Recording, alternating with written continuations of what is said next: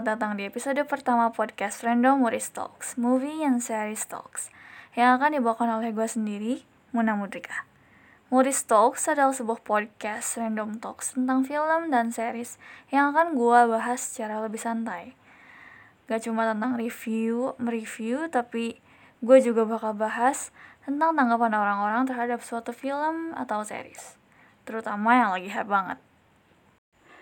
Di episode pertama ini, gue bakal ngomongin tentang series original Netflix Korea yang lagi hype banget nih, judulnya Squid Game. I think most of you all know it, especially film and series enjoyers. Oke, okay, sebelum kita bahas, mari kita dengerin dulu cuplikan audionya.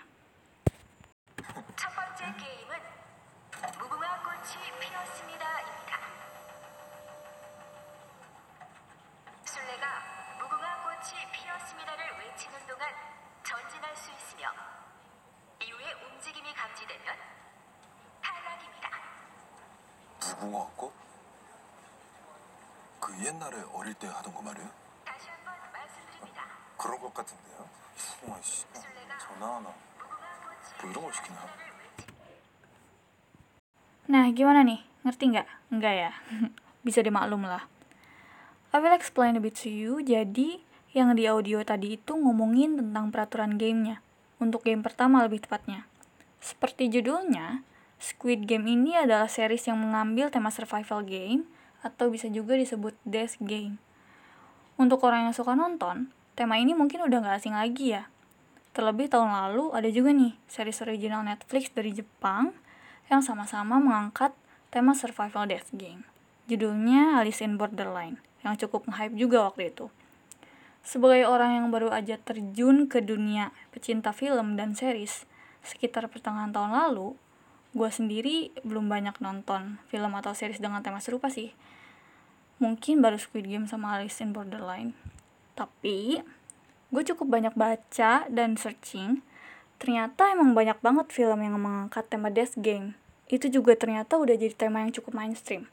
Tapi asiknya nih, film atau series kayak gini tetap attract people to watch it karena keseruan dan ketegangan yang didapat ketika nonton. Balik ke topik Squid Game, Squid Game ini punya premis yang realistis dan terasa dekat ke kehidupan sehari-hari.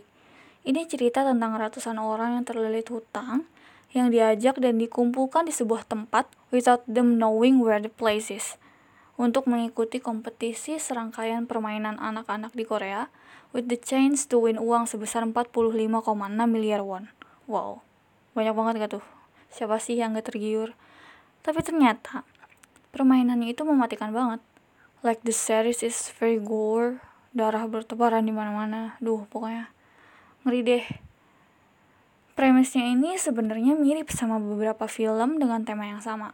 Bahkan parahnya nih, sampai dituduh plagiarisme karena ada satu dua hal yang mirip dengan salah satu film Jepang.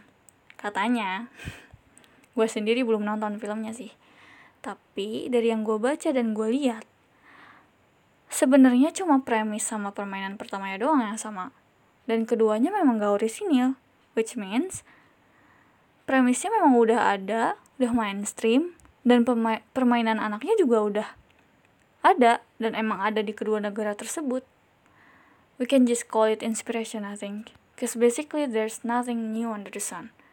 Dan walaupun premisnya agak mirip-mirip, eksekusinya tentu tetap beda. Kayak yang gue bilang sebelumnya, Squid Game ini lebih realistis, beda sama film yang kerap dibandingin with, uh, dan dibilang mirip, which is punya unsur fantasi di dalamnya.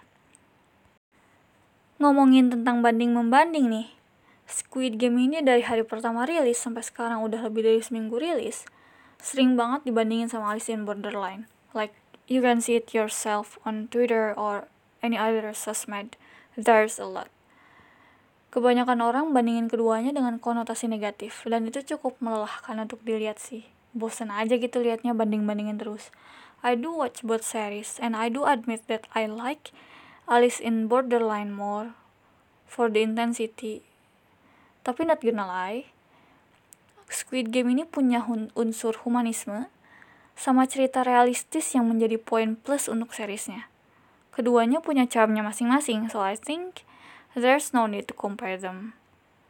Ada juga nih yang ngasih review kritik, kritik dalam tanda kurung kritik, dengan membandingkan kedua series itu. Sebenarnya membandingkan sesuatu itu bukan hal, merupakan hal yang normal untuk dilakukan. Tapi kalau lo bikin review kritik tapi bawa series lain dengan konotasi negatif, like menjelekan salah satu seriesnya, itu malah terdengar disrespectful dan sangat bias, sangat bias sih menurut gue. It doesn't seem like a good review and critic at all. Ya, emang gak ada habisnya sih kalau bahas banding-membanding, apalagi mengenai suatu hal yang emang lagi hype banget.